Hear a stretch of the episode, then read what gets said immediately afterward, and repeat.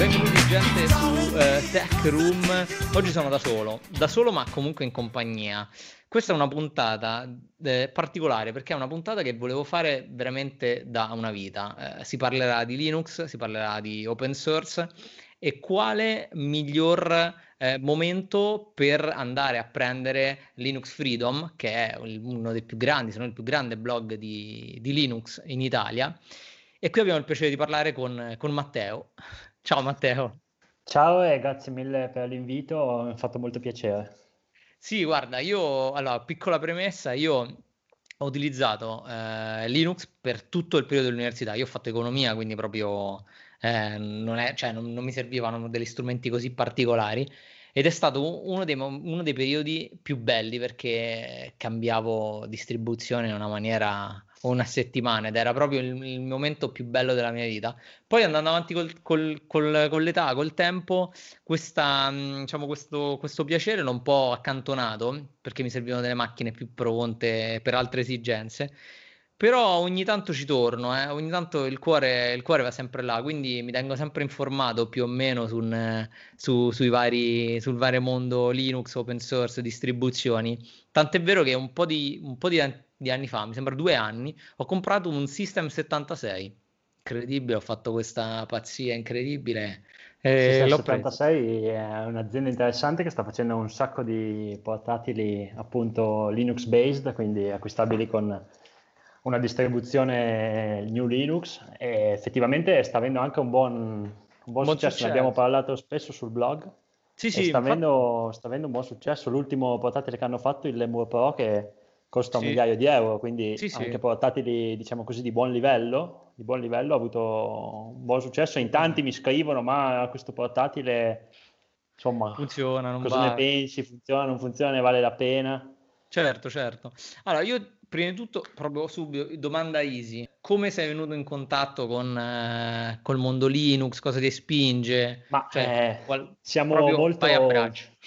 Siamo molto simili nel senso che anch'io ho iniziato per motivi universitari, ho fatto ingegneria informatica, tra l'altro mi sono laureato magistrale da poco tempo. Ah, e quindi Auguri, ho fatto anni a utilizzare distribuzioni Linux, ma prevalentemente per motivi di esami, quindi di studio, e poi da lì ne è nata una, una passione che si è tradotta poi nel blog, appunto Linux Freedom, che non è mio, diciamo così, ma per anni l'ho, l'ho, portato avanti io. Adesso c'è un ragazzo che si chiama Alessandro che mi affianca, e mi dà una grossa mano, infatti siamo riusciti ad aumentare un po' il numero di articoli mensili. E la passione deriva dal fatto che insomma è un mondo un po' tutto su, un po' particolare, un po' ostico sì. anche. E quindi per uno che fa ingegneria informatica che è insomma molto è vero, è vero, è vero, perché io mi ricordo, cioè, stiamo parlando veramente io sì, 2011 così, eh, comunque, ma anche prima, comunque era un mondo che almeno per me ha richiesto una, una buona base di, di, studio, ecco, cioè era molto bella e molto affascinante, almeno in passato, però ti richiedeva un, un approccio un po' più meticoloso, cioè dovevi sapere alcune cose, non, non, non era una roba subito no, pronta. Eh, quando si parla di Linux, soprattutto in prospettiva desktop, quindi portatile, computer fisso, io ritengo purtroppo che sia una cosa ancora per pochi e lo sarà ancora per molto tempo. Insomma, mi sconforta mm. un po' dirlo, ma ritengo che sia un'osservazione oggettiva, nel senso che difficilmente l'utente medio va a installarsi una distribuzione Linux, ma mh, mm, ti dico, io spesso litigo con la mia ragazza perché le ho spiegato più volte cos'è e continua a non capire che il kernel è una cosa e la distribuzione è un'altra. Quindi c'è anche proprio, cioè Linux è una cosa per l'utente medio che sì, boh, l'ho sentito nominare, ma non so bene cosa sia. Invece eh, nel momento in cui uno compra un portatile e si trova preinstallato Windows piuttosto che macOS, quindi sì. il sistema di, di Apple, e, e, ha già un qualcosa di pronto, è chiaro che è favorito. Quindi tutti utilizziamo sin da bambini Windows oppure un Mac e quindi la, l'assenza di una distribuzione retail, quindi un computer che viene venduto già con Linux o quindi con Ubuntu piuttosto che un'altra distribuzione preinstallato, è un grosso sì, sì. limite all'adozione e questo è un primo problema di questo mondo, diciamo così, che lo rende un po' di nicchia, nel senso che nelle statistiche di net market share lo portano al 3%, quando sì. Windows eh, va, viaggia sull'80-85%. Windows sì. intendo sia il 10 che il 7 che l'8, eh, certo. come sistema operativo di Microsoft. No, ma infatti io mi, ricordo, mi ricorderò sempre uh, all'università un esame, l'esame di statistica, cioè il mio professore che aveva questo netbook, era proprio i tempi del, dei netbook che andavano, io avevo un MSI U100, una cosa così, un piccolo netbook, però che aveva 4 giga di RAM così, e sopra avevo Ubuntu. E mi ricordo che, che lui anche aveva Ubuntu e ci siamo guardati un po' come uno sguardo di, di amichevole fratellanza, perché veramente era una roba per pochi, ecco, era veramente una roba per pochi.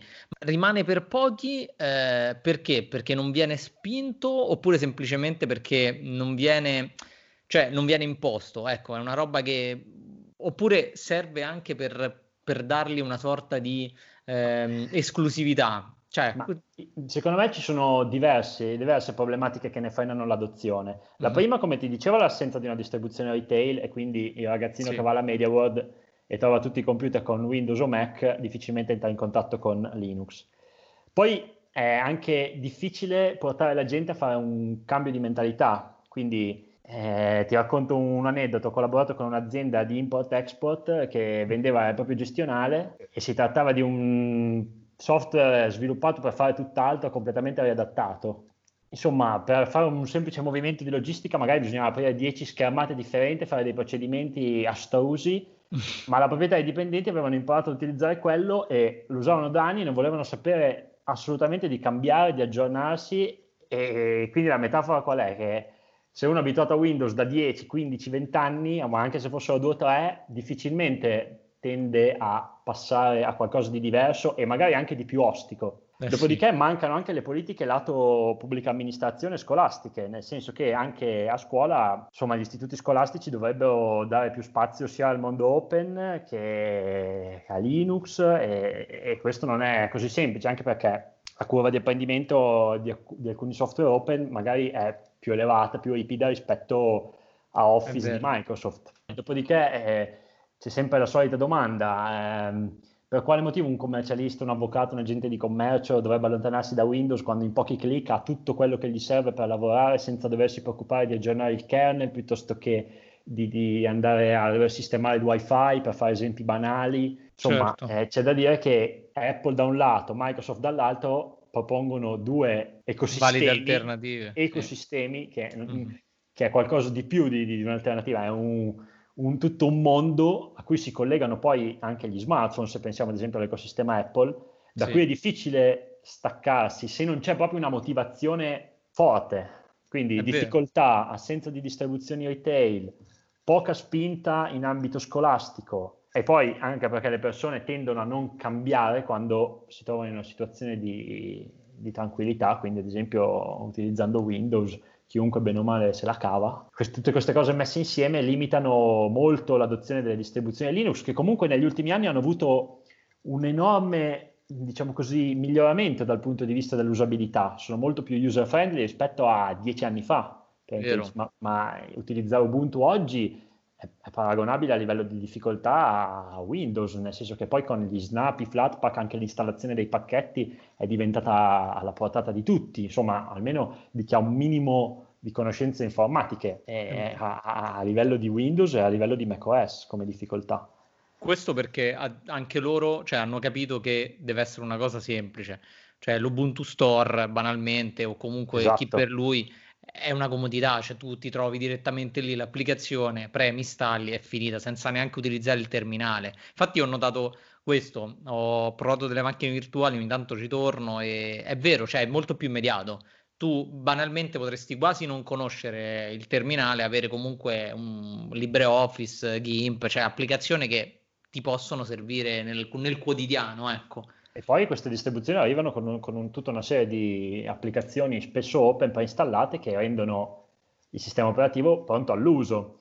Cioè chi ritiene Linux un grosso terminale in cui si può fare poco e niente sta sbagliando. È chiaro che non è ancora a livello di Windows come facilità d'uso, sicuramente no, ma negli ultimi anni c'è stato un, un passo avanti enorme e soprattutto c'è una comunità molto attiva attorno a Ubuntu, ma anche a tutte le altre distribuzioni, ai desktop environment, che sono poi GNOME, GNOME, KDE, Plasma e, e, tutti gli altri minori come XFCE, Cinnamon e così via. Mm. Insomma, la, la, community c'è, è molto attiva e ha fatto passi da gigante. Dopodiché, una vera adozione desktop per spodestare Windows è un qualcosa di, di, quasi impossibile, mentre sì. invece lato server è chiaro che Linux la fa da padrone. Tutti sanno che Android si basa sul kernel Linux, non sì. tutti sanno che Chrome OS, quindi sistema operativo di Google che troviamo sui Chromebook, si basa su una distribuzione Linux che, se non ricordo male, è Gentoo. Sì, sì, tanto quindi è vero Linux che... c'è ed è un po' ovunque. Poi eh, il lato desktop fa un po' fatica per tutta questa serie di problematiche. No, è vero, ma secondo te è una, è un po' una limitazione italiana? Perché io, per esempio, vedo mh, realtà come, per esempio, in Brasile si utilizza molto Linux.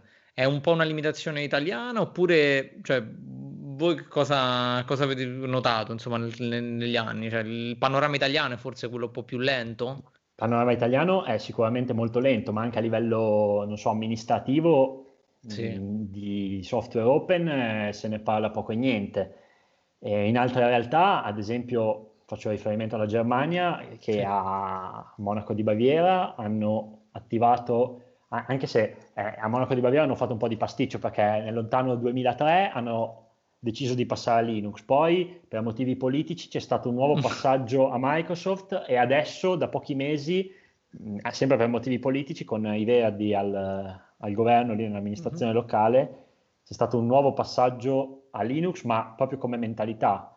Mm. Quindi soldi pubblici, codice pubblico, quindi non solo Linux, ma in generale al concetto di open source. E recentemente ho pubblicato proprio un articolo ieri, anche Hamburgo sta pensando di, di fare questo passaggio qui. In Italia, personalmente, non ho mai letto di articoli o di insomma, notizie inerenti a queste tematiche. Solo magari piccole realtà locali lo fanno, ma più perché c'è magari qualche sindaco illuminato che, che, che ha qualche idea, ma insomma l'Italia è sempre un po' un pachiderma. Sì, perché a me infatti quello che, che, mi, viene, che mi viene da pensare quando, quando parlo del tema Linux è più che in Italia si pensi il, al, alla scelta di Linux più come una cosa etica e meno pratica, cioè si pensa che tu prendi Linux solamente per un fatto di eh, mentalità e invece non di praticità. Invece si potrebbe avere tutti e due, cioè, banalmente eh, potrebbe essere semplicemente anche pratico perché effettivamente non devi pagare licenza, eh, hai comunque una, una flessibilità, cioè, sarebbe più alla portata di tutti, quello, quello sarebbe, sarebbe ah, veramente... Ah, viene visto come una cosa per sviluppatori praticamente, sì. viene visto come un mercato di nicchia a cui mettono mani magari solo informatici, ingegneri, sviluppatori e gente che comunque deve lavorare col computer ma non per un uso multimediale e invece in realtà tutte, tutte queste capacità le ha, le ha Ubuntu, le, ha, le, hanno tutte queste distribuzioni qui. Sì, sì, eh, sì. Dopodiché l'open source in Italia comunque c'è e viene portato avanti, ma ad esempio recentemente grosso dibattito sull'app Immuni per il mhm. Covid, mm-hmm. che è distribuita con licenza GNU, è open source, eh, sono sì. stati fatti dei test di penetrazione, i risultati saranno condivisi, insomma un, un, minimo di attenzione c'è anche a livello italiano. Se poi parliamo di open source in, in generale, il fermento c'è a, a livello mondiale, eh, anche grazie alla diffusione del cloud, degli smartphone, i big data sono raccolti, gestiti, analizzati grazie a tecnologie open, le applicazioni sono scritte e funzionano sfruttando tecnologie open eh, Microsoft eh, recentemente, grosso scandalo, l'ha rilasciato, sì. grosso scandalo tra virgolette, il VSL 2 con eh, insomma, l'integrazione di un kernel Linux all'interno di Windows. Addirittura hanno pubblicato il loro package manager Winget, scopiazzando un po' la ptget, upget e sì. così via di Linux. E quindi anche Microsoft sta cercando di portare un po' Linux all'interno di Windows per attrarre gli ultimi superstiti che, che, usano ancora Ubuntu piuttosto che... No, sta, sta un po' l'occhiolino agli sviluppatori per consentirgli di utilizzare determinati strumenti Linux su Windows. Ok, e quindi e, a prendersi e, anche con la fetta. Ha rilasciato il, un terminale open in mm-hmm. versione stabile recentemente, ne abbiamo parlato anche di questo sul blog. Dopodiché, eh, insomma, recentemente... Eh, Synopsys ha pubblicato un, un report molto importante chiamato Open Source Security Risk Analysis, tantissimo sì. software ha dentro codice open source, ti do un, un, po' di numeri che mi sono scritto. Sì, sì. Eh, il 70% del codice è sottoposto a revisione identificabile come open, il 99% del campione preso in esame comprende almeno un componente open, il 75% di questo codice, appunto utilizzato nel campione, ha delle vulnerabilità note, quindi questo cosa significa? Che eh, open source è anche community che può intervenire, che può dare una mano, che può segnalare bug, che può correggere i bug e questo è uno dei punti a favore del, dell'open source più, più, importanti.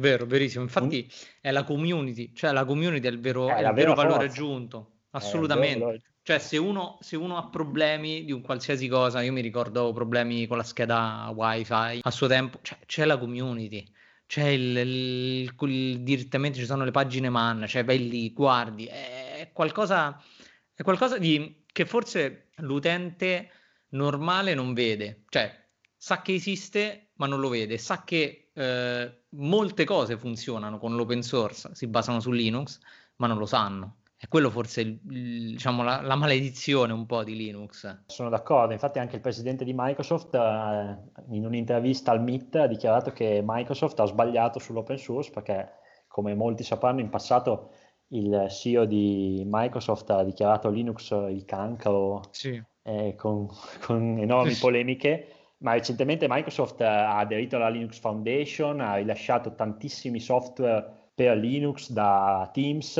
molto utilizzato adesso in periodo sì. di quarantena, a Skype, a Edge, ha acquisito GitHub e NPM, insomma ha, ha, ha, fatto, ha portato un file system XFAT su Linux, ha aderito all'Open Invention Network, oltre sì. a quello che dicevo prima, quindi VSL2, terminale open source, insomma anche le aziende che erano più ostiche al concetto di open effettivamente stanno cambiando strada, stanno cambiando direzione e questo è insomma una grande sì. vittoria perché comunque se Microsoft, il presidente di Microsoft dice una cosa del genere e poi non è che lo dice e non lo pensa, lo dice e l'azienda sta anche portando avanti tutta una serie di azioni volte a insomma dare un'ulteriore spinta. Eh, io quello che credo anche che secondo me un po' ha frenato la, l'evoluzione di Linux, eh, oltre a quello appunto di non trovarselo sui computer, diciamo, da, che uno compra da supermercato, da, da centro commerciale per l'utente medio, è anche quello lì di non avere eh, alcuni software. Ci sono tantissime alternative validissime, però la questione software. Io per esempio sono contentissimo che esiste DaVinci Resolve per montare video, fenomenale su Linux, l'ho usato e va veramente benissimo, però molti per esempio si lamentano, non c'è un Photoshop, non c'è una, una c'è GIMP effettivamente, però diciamo per non fare c'è Microsoft salto, Office. non c'è Microsoft Office, sì, ma anche se LibreOffice eh, effettivamente può, può sostituirlo ampiamente. Ma infatti tutti i software proprietari hanno una buona alternativa open. Sì. È chiaro che nel momento in cui uno sceglie Windows o sceglie macOS, ha tutto, tutto quello che gli serve e purtroppo alcuni software effettivamente per distribuzioni Linux non sono disponibili. Anche se c'è un, uno sviluppatore di Canonical, eh, Hayden Barnes, che sta lavorando a un progetto che per adesso è ancora abbastanza, diciamo così, top secret, per mm. portare Office e non solo Office, ma, stiamo, ma anche Photoshop e tutta una serie di strumenti wow. che adesso non ci sono su Linux e addirittura ha già condiviso dei video in cui wow. mostra l'esecuzione di Excel, di Word su, una, su Ubuntu e ha detto che ci sta lavorando e, e questa soluzione, a sentire lui, potrebbe consentire di portare tutto il software che adesso non c'è su Linux anche appunto sul pinguino. E probabilmente si tratta di container, insomma di, di, una, di, di un insieme di tecnologie che verrebbero usate insieme e consentirebbero appunto di, avere tutti questi software anche su Linux, ma è una cosa ancora in, in stato beta, è una cosa proprio embrionale. Sì, se cercate Hayden Barnes su, su, Twitter ha condiviso tutta una serie di video in cui appunto fa vedere anche l'utilizzazione della, della, CPU per mostrare che è una cosa abbastanza ottimizzata. Può. E lui, Beh, se... lui, è uno molto, insomma, molto noto all'interno di Canonical, molto importante, è uno sviluppatore molto bravo. Sarebbe, sarebbe praticamente cioè, una svolta, non dico epocale, ma quasi. Ma eh. infatti, quando ne abbiamo parlato sul blog, abbiamo avuto un, un putiferio di, di commenti, di, di, anche email e contatti su Facebook. Cioè, eh, sarebbe, sarebbe, praticamente forse la motivazione che spingerebbe tantissime persone a provare Linux. Eh, banalmente, o lasciarlo. C'è proprio. Microsoft che dice con il VSL perché dovete usare Linux? Potete usare Windows e quindi eh, cioè. c'è questa doppia certo, c'è questo... Eh certo, certo, quello è vero, quello è vero. Eh, prima, parlavi, prima, parlavi, di Chrome OS, eh, io l'ho utilizzato eh, per, per, diverso tempo, ho, avuto, ho, importato dall'America un Pixelbook che supportava anche la, il progetto Crostini, no? che può installarci Linux, certo. crea... Eh, tu hai provato qualcosa? Eh, ti piace? Ho messo mano, ho messo mano, non, non, ce l'ho un Chromebook, ma l'ho provato, l'ho utilizzato appunto per il progetto Costini, che per chi non lo sapesse fondamentalmente è un'integrazione di Linux all'interno di Chrome OS che all'inizio era una cosa molto embrionale, poi Google ha deciso di, diciamo così, fare sul serio, un po' come sta facendo Microsoft, anche se è una cosa completamente diversa, consentendo inizialmente eh, il passaggio di file fra i due sistemi, poi il sottosistema Linux poteva anche vedere porte USB e release dopo release sta migliorando questa integrazione fra Linux, fra il sottosistema Linux e Chrome OS. E quindi anche lì c'è un'ulteriore alternativa che, insomma, per chi vuole un, un Chromebook, che è comunque un, un laptop eh, in genere utilizzato da studenti per un uso multimediale, non, non di certo per un uso professionale, insomma, è, è una, è buona, una alternativa. alternativa. È una buona sì, alternativa. assolutamente. Poi soprattutto perché comunque alcune è macchine... Facile, facile sì, soprattutto, ma poi alcune macchine hanno un hardware mostruoso. Cioè il Pixelbook ha un i5, 8 GB, 16 GB, 256, 512, cioè sono macchine molto performanti che con una Linux pulita, liscia, volerebbero. Ma eh, ti dico di più, l'integrazione è arrivata a tal punto che adesso è anche possibile utilizzare ad esempio APT e mm-hmm. installare programmi come GIMP, LibreOffice e usarli parallelamente agli altri programmi di Chrome OS. Quindi cioè, stiamo parlando di una cosa abbastanza avanzata ci sono colori custom, font, opzioni per il cursore, eh, nel terminale per, per, modificarlo, per personalizzarlo, si possono utilizzare le app, insomma non è che c'è un, lì un terminalino che funziona un po' così così, Chrome OS, l'ultima versione l'83 ha fatto ulteriori passi in avanti. E, e, e come, cioè, e co, co, come, la vedi tu? Cioè nel panorama, nel panorama ehm, distribuzione, nel panorama scelta no, di un utente eh, che vuole rimanere nel mondo, nel mondo Linux. Cioè Chrome OS è un'altra aggiunta ancora di più, però ti integra tutto l'ecosistema Google, già di, a botta così, che, che non è da poco. Eh no, non è da poco anche perché l'ecosistema Google poi si integra benissimo con lo smartphone Android. Eh sì. Per chi non sceglie iPhone un, e vuole utilizzare il laptop in un certo modo, un Chromebook è perfetto, tanto che recentemente ha aperto lo store anche in Italia acquistare Chromebook, notizia di una decina di giorni fa, se non ricordo male. Finalmente. E quindi anche Google si prende un po' di cose dal mondo del software libero e le integra nei propri, nei propri sistemi, contribuisce anche al software libero, basta prendere in considerazione Android o Chromium, eh, quindi, insomma, le è alternative una... per utilizzare Linux ci sono. È chiaro che i, fedelissimi non possono che utilizzarlo come sistema operativo principale sulla propria macchina, ma a, all'interno di Windows o all'interno di Chrome OS eh, Linux c'è adesso. Certo da, certo. da, pochi anni, perché il progetto Costini va sì, avanti da qualche anno abbastanza recente. Il VSL penso che abbia due o tre anni. Quest'anno doveva esserci anche la VSL Conf, che è una conferenza appunto dedicata, ma penso che sia stata rimandata per via del Covid e forse mm-hmm. si mhm. terrà solo mm, online. Streaming. Io vedo, molto, vedo molte aziende, per esempio, che stanno incominciando a spingere a rilasciare anche dispositivi eh, con Linux sopra. Ha tolti che abbiamo parlato System 76, Slimbook, Starlabs, che sono appunto aziende che producono e commercializzano dispositivi con, con, Linux sopra. Anche per esempio banalmente, vabbè, Lenovo, che è sempre stata però Linux friendly. Eh. E Io... che recentemente ha annunciato che i propri ThinkPad P, le ThinkStation avranno a bordo cioè si potrà scegliere di acquistarle con Ubuntu preinstallato e anche con uh, Red Hat Linux, quindi Lenovo assolutamente. Dell anche per esempio mi ricorderò sempre un XPS 13, il Developer Edition mi sembra, non vorrei sbagliare che usciva con Ubuntu. Esce, esce tuttora con ah, Ubuntu. Ancora, ok, ancora lo fanno. Il, L'XPS 13 Dev Edition uh, tuttora è una delle macchine Linux ready più performanti, diciamo, forse la più performante, forse una, ma in assoluto l'XPS è una delle macchine sì. migliori come, come laptop a, a, livello mondiale, cioè si sfida i MacBook. L'XPS è una macchina che la base costa 1400-1500 euro e c'è una versione Dev Edition, appunto anche qua si nota Developer Edition.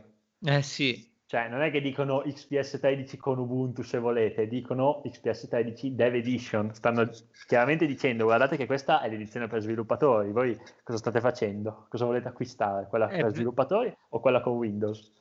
Ma secondo te questa è una scelta prettamente di marketing perché comunque si vanno a beccare lo sviluppatore così, cioè vogliono un po' allontanare l'utente medio che visto per esempio che ne so, incentivato anche dal prezzo che potrebbe costare qualche soldo in meno della versione Windows, dice lo compra, poi si trova male ed è insomma un po' fregato. Oppure è proprio perché loro ormai è targetizzato così, cioè Linux sviluppatore, finito. Ci limitiamo all'XPS, penso che probabilmente loro l'hanno targetizzato così, l'hanno bandizzato come Developer Edition, anche per, per facilità nell'individuazione, mm-hmm. e quello, quello è, quello rimane. Però Lenovo invece ha, hanno pubblicato un post sul blog ufficiale in, proprio un paio di giorni fa dicendo che tutti i laptop, tutte le, le ThinkStation saranno acquistabili in tutte le possibili configurazioni anche con, eh, con le distribuzioni Linux, quindi hanno fatto diciamo così un, un cambio di passo rispetto al passato. E questa è, una, è una, un'ulteriore nota positiva. È chiaro che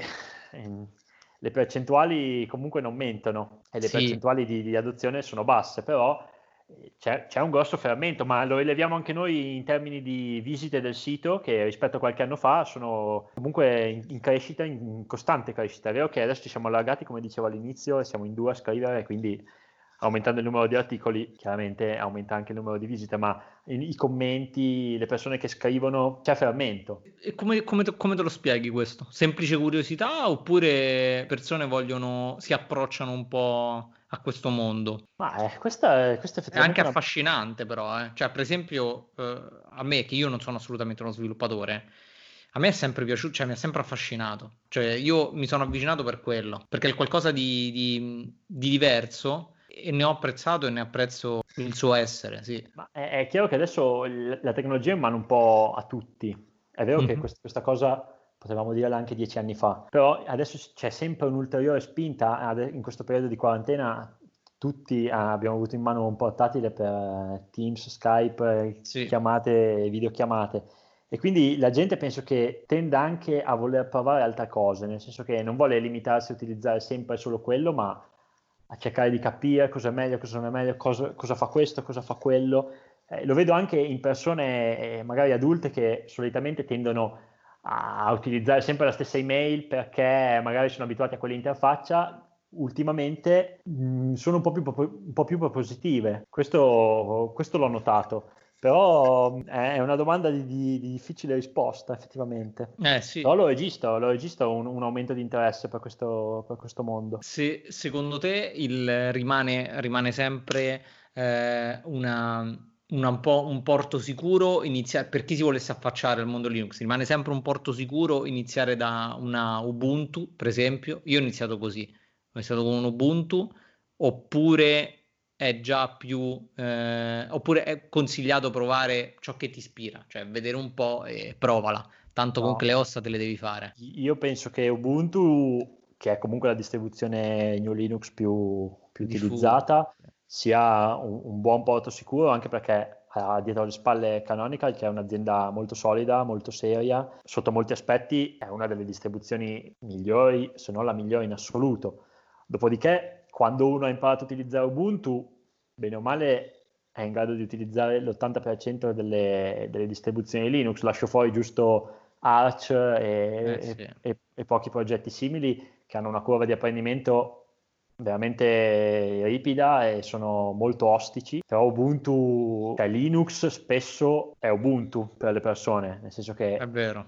Cioè, questo è un po' come Microsoft Windows, Linux sì, sì. è Ubuntu ed effettivamente Ubuntu ha favorito tantissimo la, la crescita di, e, e l'adozione del kernel Linux perché è stata negli anni la distribuzione più solida, più conosciuta, più adottata, più utilizzata. Mi ricordo addirittura, altro piccolo aneddoto, in, in biblioteca dove abito io, in provincia di Carmona, c'erano un sacco di impostazioni fisse, adesso non ci sono mm-hmm. più, che avevano Ubuntu preinstallato. E spesso alle medie, alla scuola utilizzavamo sempre Windows, allora forse c'era ancora XP, e quando mettevamo mano su questi computer fissi con Ubuntu, dicevamo, cavolo, ma qua è tutto diverso, e non, non, funzionava quasi mai niente. Invece adesso se uno, cioè non funzionava mai niente anche perché l'immediatezza di XP, e ti assicuro che molte persone utilizzano ancora XP, e questa cosa eh. a volte mi spaventa perché non è più supportato da anni, ma neanche Windows 7 è più supportato da gennaio di quest'anno. Adesso Ubuntu è facilissimo da utilizzare. Sì, Molte sì. altre distribuzioni Linux sono molto semplici da utilizzare, ma Ubuntu è immediata, è immediata. Anche col passaggio Unity GNOME sono mm-hmm. riusciti comunque,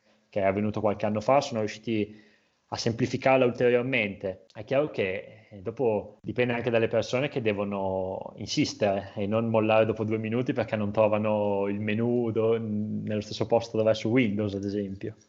No, ma infatti io credo che comunque il, il mio consiglio che do sempre a chi vuole approcciarsi, almeno io mi ricordo all'università quando qualche compagno così era un po' incurioso e gli ho detto guarda, passateci un po' di tempo, semmai vi fate il dual boot, ci passate di tempo un po', che ne so, un'oretta al giorno e piano piano ci prendete confidenza.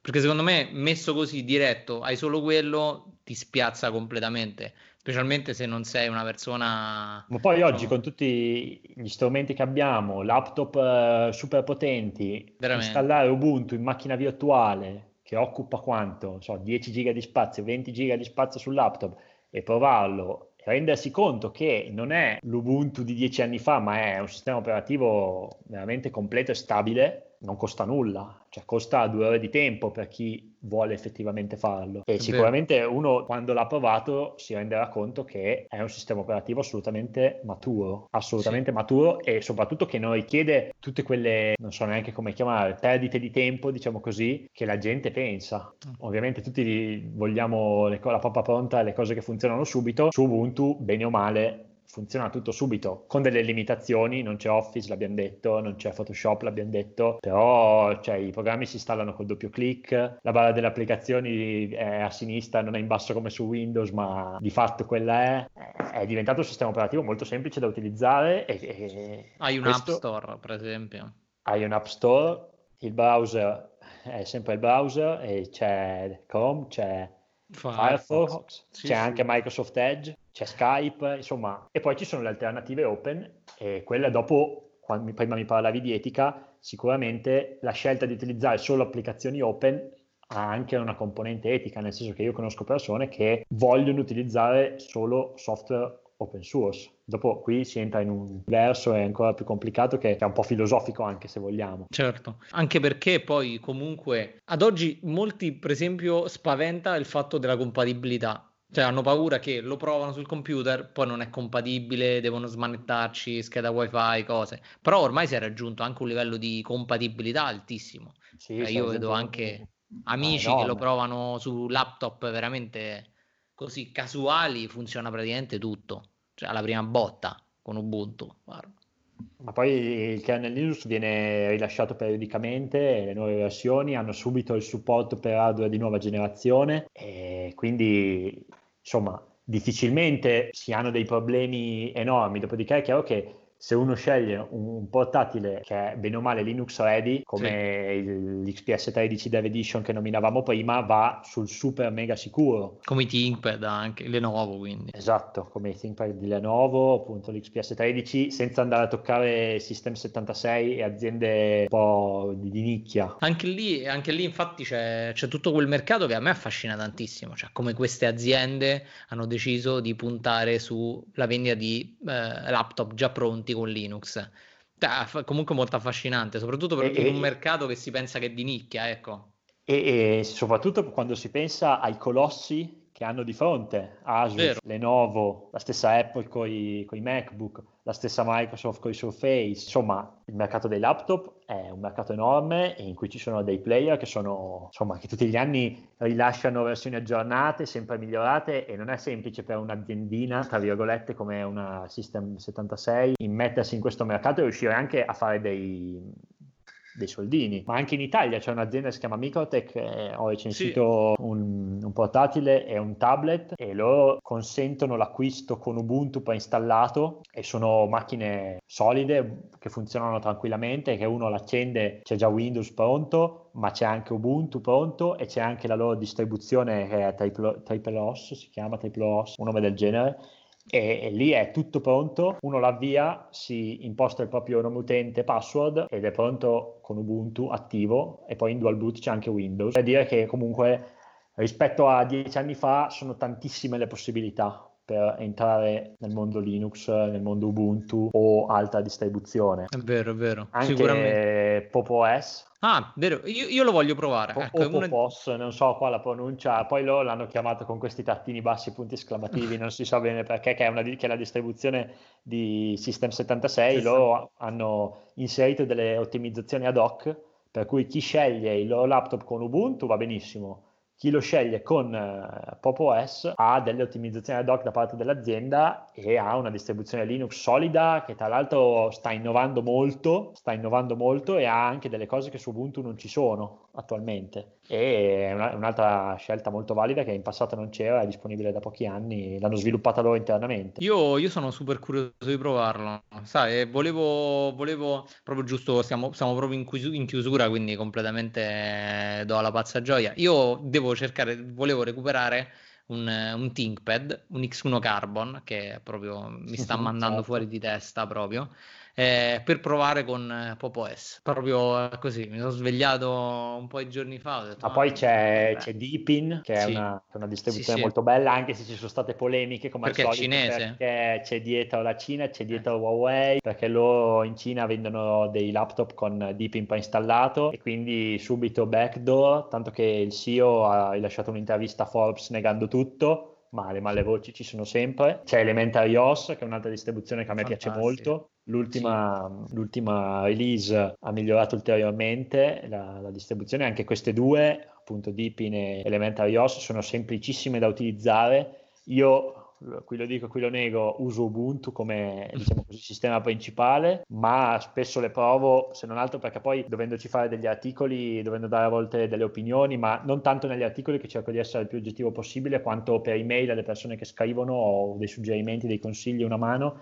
le provo spesso e sono molto semplici da utilizzare, ma forse perché io uso Linux da tanti anni, quindi dopo ci fai sull'occhio. Sì. Però obiettivamente lo dico, obiettivamente sono molto belle, sono distribuzioni molto belle e molto semplici da utilizzare per un uso da persona media, da utente medio. Sì, Anche perché se, se, un utente è a un livello superiore all'utente medio, a maggior ragione deve essere in grado di utilizzarle. Sì. La casalinga di Voghera che manda solo un'email a settimana difficilmente utilizzerà mai Elementary OS, per intendersi. No, assolutamente, ma poi comunque a me mi affascinava tantissimo. Io, io Elementary OS l'ho provato e mi è piaciuto veramente tanto mi è piaciuto veramente tanto cioè, però questo... un po' simile al Mac un po' bravissimo, bravissimo. faccia pulita moderna Elementary OS mi piace molto, lo dico anche, anche se vengo criticato per questa cosa, ma io mi ostino a, a dirlo. Ma poi abbiamo una community che sul blog, quando c'è un qualche articolo un pochino, diciamo così, in cui si può fare polemica, la fanno subito, ma cioè polemica lo dico per ridere, diciamo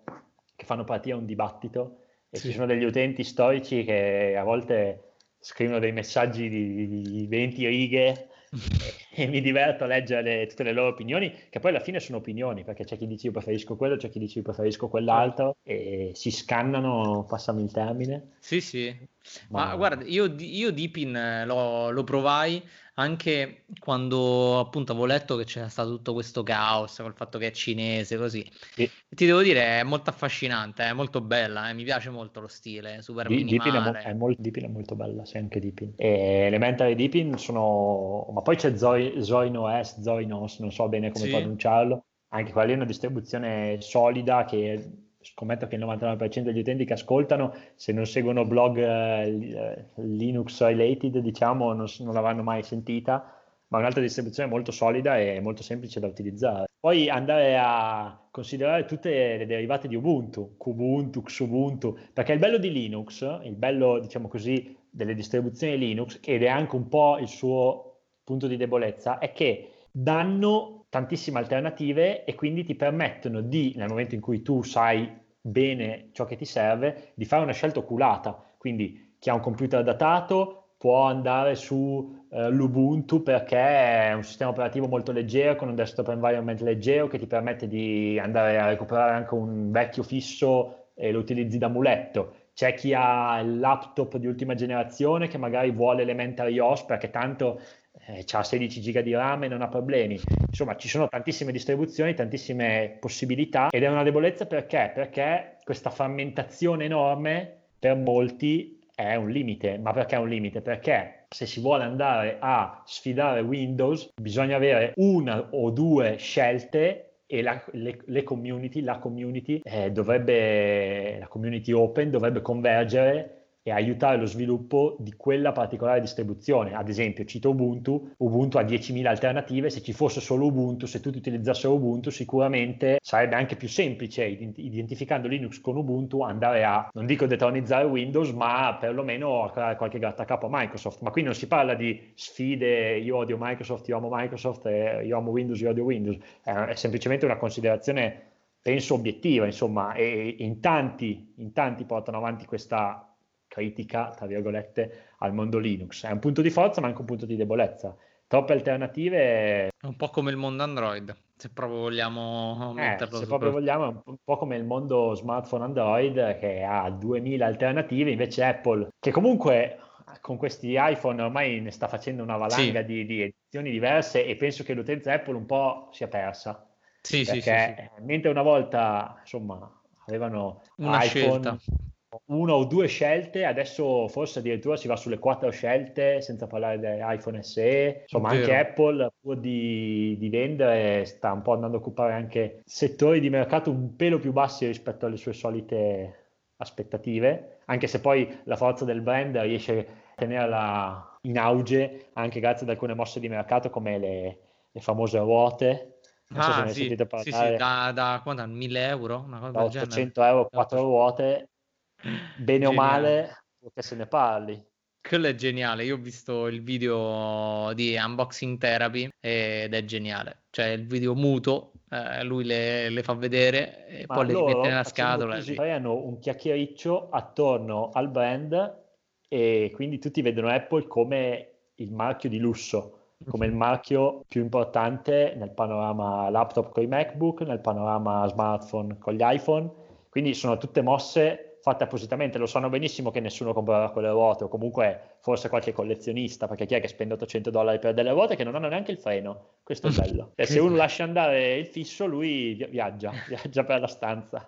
Che poi, Quindi... che poi, è una cosa semplice metterci un frenino, no? come, come, i carrelli, no? È, è quasi una, una, presa in giro, no? diciamo. Assolutamente. Sì, Però sì. intanto in tutti gli articoli in cui si nominano le ruote vengono nominati i MacBook, vengono nominati gli iPhone, vengono nominati i nuovi iPhone 12 e quindi loro fanno un gran vociare attorno alla mela. Fanno notizie, no, no, ma assolutamente. Ma eh, già che siamo, già che siamo in chiusura eh, stiamo parlando di smartphone, eh, te ne pare del panorama Linux su smartphone? Ti parlo di Ubuntu Phone, te lo lancio lì proprio. Visto che allora, c'è stata una nuova qui, release. Anche qui c'è un, un, gran fermento, ma si parla sempre di 0,0 certo. qualcosa per cento in termini di utilizzo e anche qui sarà impossibile detronizzare Android e iOS. Però ci sono tre o quattro, anche qui troppa frammentazione, sistemi operativi in sviluppo che sono appunto Ubuntu Touch, che inizialmente era sviluppato da Canonical, adesso l'ha preso in carico, diciamo così, Ubiport, che è una community di sviluppatori, e loro periodicamente rilasciano delle OTA, sì. adesso hanno eh, rilasciato l'OTA 12, migliorandolo e adesso è, diciamo così, utilizzabile, mm. però stiamo parlando di uno smartphone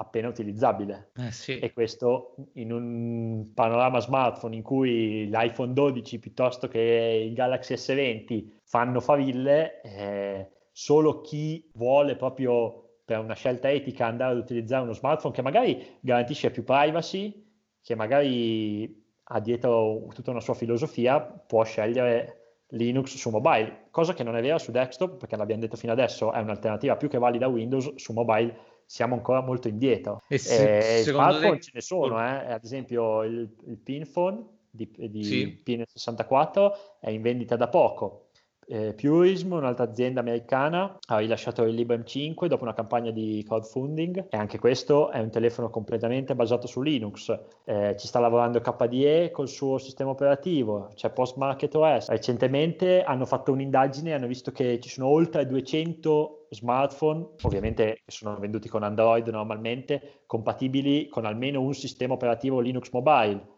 Quindi uno, metti caso, c'ha un Nexus 4 vecchio come ho io, ci mette su Ubuntu Touch e fa qualche prova, però siamo ancora nel, nel, campo delle prove, non è uno smartphone che uno può utilizzare nel quotidiano, per intenderci non c'è Whatsapp. Perché lì come applicazioni cosa, ora cosa adottano? Delle web progressive app, cioè delle web app alla fine sono? Una roba sì, del hanno, genere? Hanno delle app sviluppate internamente che sono calcolatrici, messaggi, chiamate, recentemente hanno migliorato molto la fotocamera, però okay.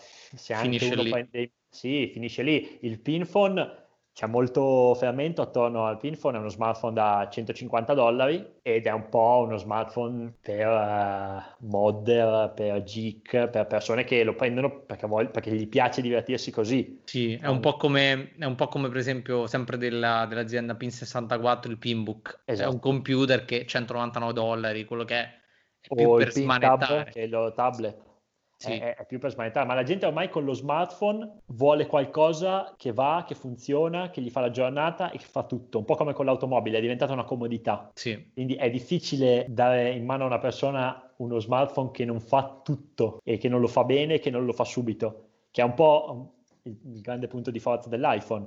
Ha mantenuto la sua interfaccia, bene o male, eh, parlo di, a livello di sistema operativo, negli anni, con pochi cambiamenti epocali e l'utenza si è un po' così affiliata al brand, affiliata ad Apple e difficilmente si stacca. Quindi mm. Linux Mobile siamo molto molto indietro. È vero, è vero. Bene, eh, Matteo, io ti ringrazio, ti ho rubato più tempo del dovuto. Ah, ti ringrazio per, per, l'invito, non avevo mai partecipato a un podcast, quindi l'ho fatto con molto piacere. Fantastico, tanto poi mettiamo tutti i riferimenti di Linux Freedom, ma vabbè, mh, mm, cioè è impossibile che la gente non lo conosca, però metteremo tutti i riferimenti. Io ti ringrazio, è stato, è stato veramente un Alla super piacere. Grazie mille. Grazie, grazie ancora. Ciao, grazie mille.